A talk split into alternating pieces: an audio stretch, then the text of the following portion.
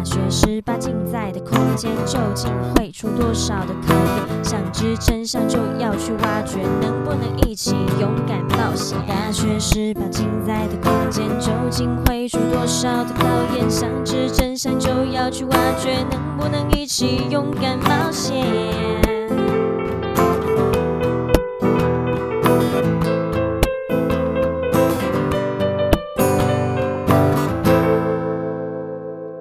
？Hello，大家好，我们是中台科大大学十八镜，我是主持人亚伯特嫣嫣，我是邵海瑜小海。老师，一个在你前半生不可或缺的角色。高中执行鞭子教育，大学则是很放羊之草。羊儿们，欢迎来到名为大学的大草原。咩？今天好像有点不一样呢，我好像从未成功喽。嗯哼。小海，我今天是主持人呢，所以我今天就是来宾喽。没有错啦。为什么还要自己 Q 自己呢？明明我是来宾。嗯，因为今天我只是代班主持人，是实习生，对，请包容我。OK OK。好啦，刚刚我前面讲了一一小段话，主要是在讲说啊，老师啊，老师，在你这个整个求学生涯中，老师我觉得一直都是一个很重要的角色，不管是教课业也好，或是教你道德什么之类的，或者跟跟大家根本只是上课在睡觉。那小海，我很很想知道。你在求学的生涯中有没有什么老师让你很印象深刻的呢？呃，有诶。其实我求学的应该是说，我活到现在有三位恩师，啊，三位恩师让我印象很深刻。就是第一位我都叫他师父，对，然后第二位就是东山老师啊，第三位的话就是我都叫他亲爱的老苏，亲爱的老苏。对，我可以讲一下他们的故事，就是呃，我的师傅是在我国小的时候，因为我是运动选手出身的，哦、嗯呃，对，这这样就要就是要。破梗讲说我是在学什么的了，就是我现在是花式跳绳教练，然后我的师傅的话是在我国小三年级的时候开始认识到现在，就是我觉得他对我嗯真的很好，有家人的感觉，呃，就是我觉得让我很感动的地方是，就是他给我的感觉是很 close 的，他会观察你的需求，在我可能彷徨无助的时候，会像一盏明灯一样指引着我，而且。他让我最感动的地方是，我记得，因为我的我的家境其实不是很好的。然后当初呃，为什么会晚读大学？我说到这个，突然要说一个感人的小故事了，就是对，就是呃，因为我我要扛家计，哦，对，所以我是呃，高中一毕业之后就马上去工作，就当教练这样子，然后才晚三年读大学。然后那时候因为呃，师傅知道我的家庭状况，然后他就曾经跟我讲说，就是他的意思就是说，小海你可以去上大学，那我这边可以就是。资助你这样子哇，全额吗？呃，他是没有说那么那么明白，但是我当听到当下我就很感动。虽然我是最我是婉拒，就是没有接受的，因为我自己其实不太喜欢欠人家的那种感觉。欠人家人情。可是对，我觉得既然师傅他会开口这样讲，你要想一下，其实读大学不是一件，就对我来讲，我觉得那个金额不是一件小数目。然后他既然能够说出这样子，我就觉得我当下听了真的是，其实我有点快哭了。哦，我这边听到也快哭了，天哪！就从他从国小三年级开始，一直到现在。就是他对我来讲，反而是家人的感觉，对。然后第二位东山老师的话，他就是啊，他也是我在学校校队的指导老师，对。像我，我个人，我个人是我师父教的，个人花式是我师父教的。那我的那个就是可能在呃双人或是团体那边，就是东山老师这样协助。然后我还记得，我会为什么讲是我的恩师？其实老实讲。我小我们我小时候有点讨厌他，讨厌他，对，因为他对我们来讲都很严格，他是那种，因为我们是校队，然后又是以前那个年代，你知道吗？校队老师都很凶。花花式一样是花式跳绳，呃，花式跳绳校队，然后那时候在练团体花式的时候，因为团体花式是很多人一起，嗯、我们可能只要失误了，你知道他会怎么做吗？他不是像现在那么佛系哦，现在整个都是背后会发光那种感觉。发光佛系。对，他以前是拿跳绳抽你们，不是不是。不太可能会打小孩，但他就是怎样很恐怖哦。他会直接就是我们训练的时候，我们是水壶会放在旁边嘛，他会直接。看谁就他的手拿一个水壶离他最近，他就抄起来，马上往我们那边丢。他是真的很凶，所以我们有一阵子知道他这个习惯之后，我们都会把所有的水壶收到一个他看不到的地方。对，然后小时候有一段时间是蛮讨厌他的，可是越长大越觉得他其实是一个很好的老师，因为他做过让我最感动的事情，就是呃那时候我还在当选手的时候，然后我的脚受伤了，那时候是带台带开刀状态，然后在那个就是乌日的地方有一个，反正就是有一间那个国术馆很有名，然后没有人可以带我去看医生，除非我是自己搭公可搭公车，可是那时候转车都会很久这样。然后他就是会跟我约时间，他会就是载我到乌日那边看医生。哦，他开车亲自载。对，然后帮我付医药费，然后请我吃晚餐，啊、然后因为我们那时候家境真的蛮不好，我是连运动鞋都有点快要买不起那一种，哦、所以他买了运动鞋跟护膝送给我。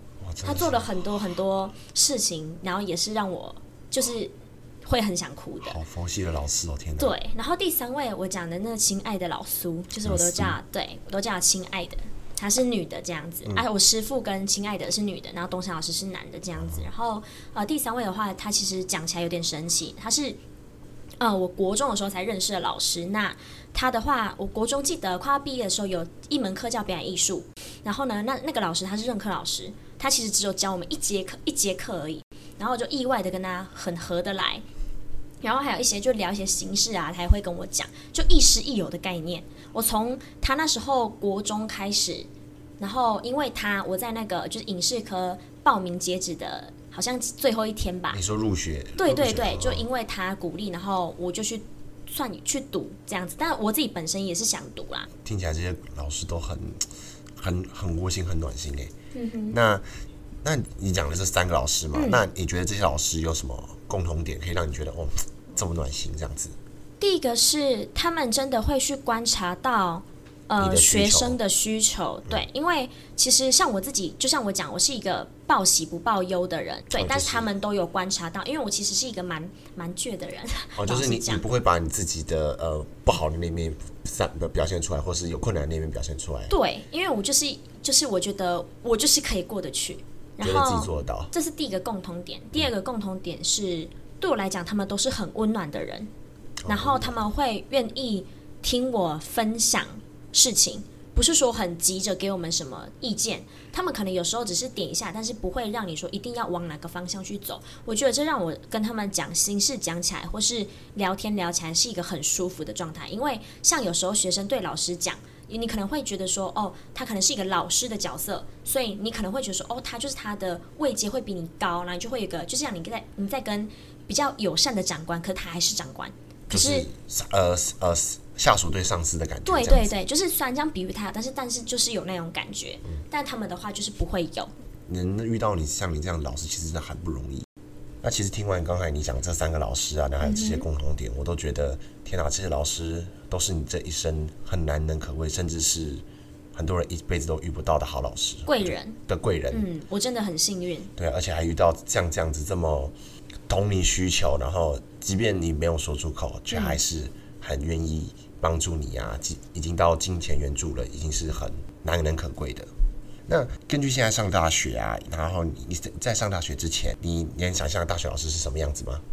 其实有哎、欸，因因为我晚读嘛，嗯、那我其实对于大学老师的印象都是从剧中看来的，哦、就是现在很很流行那种什么那些，就是一些一些偶像剧啊，他们都会有大学班级，有没有青春青春洋溢，然后老师都是就假如说像陆剧，他不是有什么班主任。对吧？然后台剧的话也是是就是老师这样子，然后对于大学老师就觉得他好像是该出现的时候才会出现，哦、那他不会一样的人物，对他就是不会，他不是每集都会出现的那一种。啊、对对对，你你大概能懂我的表达吗？能理解，经费不够，出出不了场，可可能导演给的那个费用比较少这样子，对这样子对。那真实呢？毕竟我们现在已经是大大学后半后半段的那个大三老屁股们了。那你觉得正式老师跟你想象中的有什么不一样呢？呃，我想象中的老师就像我讲，他只会在该出现的时候出现。但应该是说，以我的观点，我高中我觉得还是孩子，算是青少年这样子。但是大学就是十八岁了嘛，那虽然法定是二十，啊，但是我觉得十八岁一开始就可以算是大人了。那我们在大学的时候，可能就不像高中一样，像高中有有的会有联络部，有的其实没有嘛，嗯，就是要就是看学校这样子。那大学的话是你要学着自己为自己负责，所以我觉得班导的角色或是老师的角色，他只是会会跟你讲。你该做什么事？你该做什么事情？嗯、但是你得自己就是 follow 自己的进度，你得学着自己 follow 自己的进度。然后，呃，这该怎么说呢？就是就是老师会告诉你发一个开头给你，可是人家的过程，然后到最后结束都要你自己去对一步一步把它完成。然后还有是你得适时的知道自己哪里需要寻求帮助，像。呃，高中以前的老师或是高中的老师，他会主动观察你的需求，然后去就是出现这样子。但是大学的话，是你自己得了解自己的需求，然后主动去寻求老师的帮助。主动去对，因为毕竟我们大学的修课比较复杂一点，相对于我们之前的一些学习阶段来说，因为我们以前高中的课表都是对跑跑排好的，那我们大学的话就是自己能能够去掌握的课，就是很变得比较自由这样子。所以老师当然是在他就是任课的时间才会出现，所以你必须要得抓抓好时间。我觉得这个是呃真实大学老师跟在在我的观察啦的差别在这边这样子。这边推荐各位，如果有习惯用行事历的，要要要善用行事历，这样子，哦，对对对，这样子才会知道啊几几天后要做什么，然后你要安排什么事情。嗯、这不管是对你大学来来说，还是出入社会以后，都是很好的一个习惯。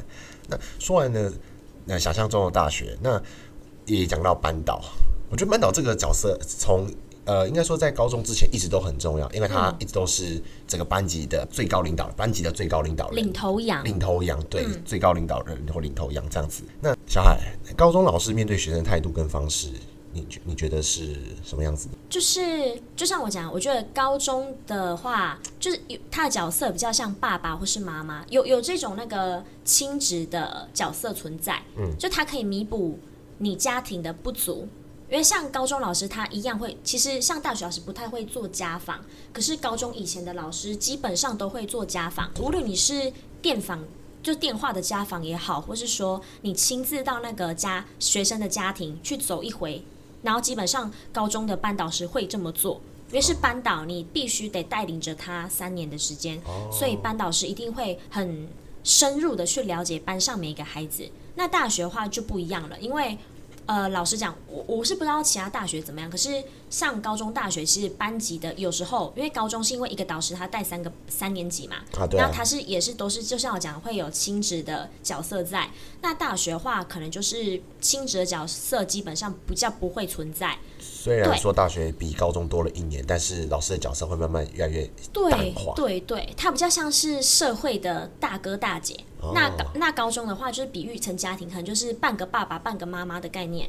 对，然后大学老师的话，就是他还是会去了解你这个学生的一些可能状况啊，或什么的。可是我发现，其实如果你自己不是很主动提的话，除非你是有很明显的什么什么，像有些人会有什么低收啊什么的。如果假如说大学的话，我发现如果有些故事或是有些事情你不讲，其实班导师是不会发现的。嗯。对对对，就是你不主动表达出来，他他们是不，因为大大学老师也不太常会看到你们的人的脸。对，而且现在三 C 用品又这么发达，尤其是有时候班上的流动率会有点高，因为一定会有人可能大学走不完，哦、休学对对，休学或者转系转系考这样子。嗯，说到这个大学的暑假跟寒假，除了玩以外，在很多人就是啊，我要考试啊，转学考，然后老师班导每次都要一直疯狂开那种哦辅导会啊，告诉你说。哦，大学应该怎么样？你有些老师很真的运气很好的话，会一道告诉你说，哦，我可以做哪些工作，就是跟跟你告一些职涯辅导，我觉得还不错。这样子，那讲完了对待方式嘛，高中跟大学对待方式，我我我觉得大家也很想知道一件事，很多人都会觉得说，嗯，大学大学还需要考试吗？没有，大学还需要考试，可是好像不用那么多喽。小孩，你觉得呢？嗯，大学。呃，因为高中一直不断的考试嘛，你基本上读书就是为了应付考试。对啊，高一除非你是考到高三，就可能除非像我这种读艺术类科的，就是我们重学科也重数科，嗯、所以我们数科好啦，数科也是要考试，但是至少是实际操作比较多，不像很多科目都是纸上谈兵这样子。那大学话其实有考试，但有些课堂上是老师会。呃，像那个高中生很向往的 open book，open book，对，就是考试可以，就是有些科目可以 open book 这样子，对。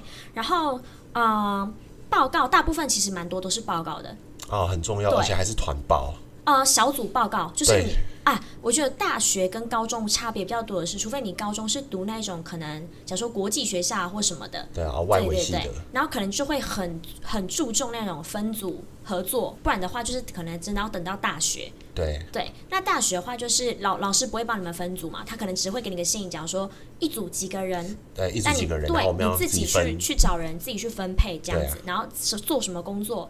自己各小组讨论，但是你知道，因为我毕竟我现在在工作了，然后有时候觉得说，其实考试比较简单，呃，对，就是你只要读书，然后定时定定时定量来考就好了。对对，所以在某些科目而言，我们反而觉得，可能以前高中都超讨厌考试，对啊。可是大学某些科目，你反而会希望说，哦，能不能考试就好了。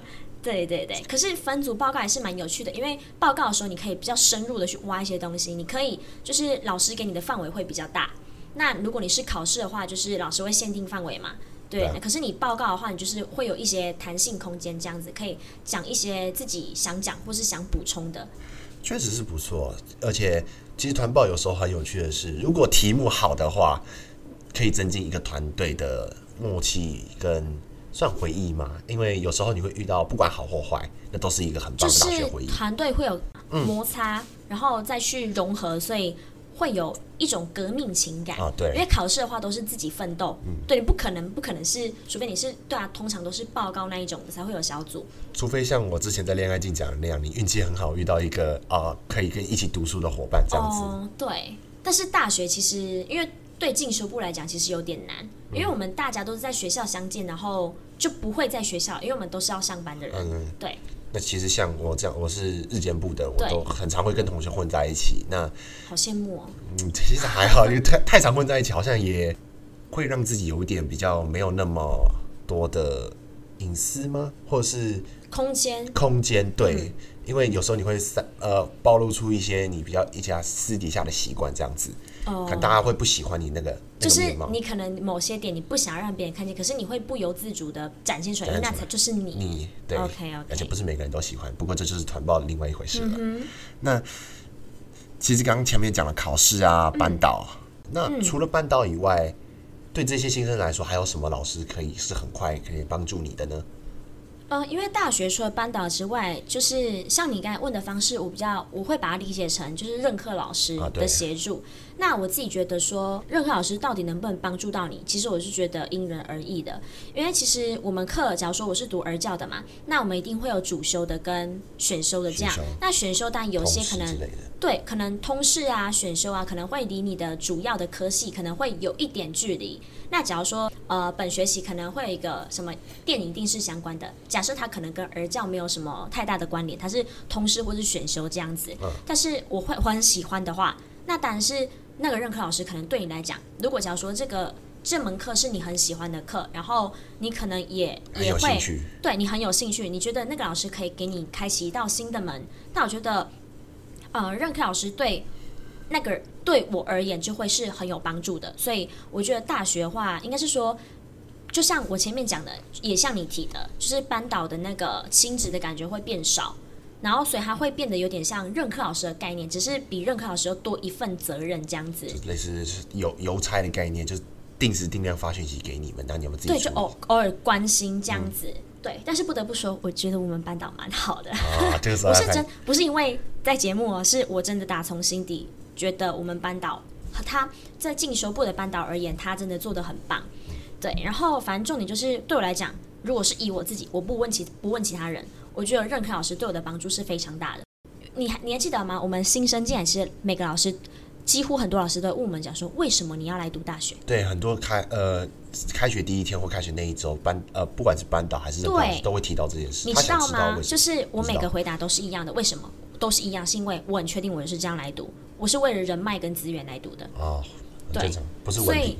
对，所以所以就是我都会跟老师们就变成也是亦师亦友的概念。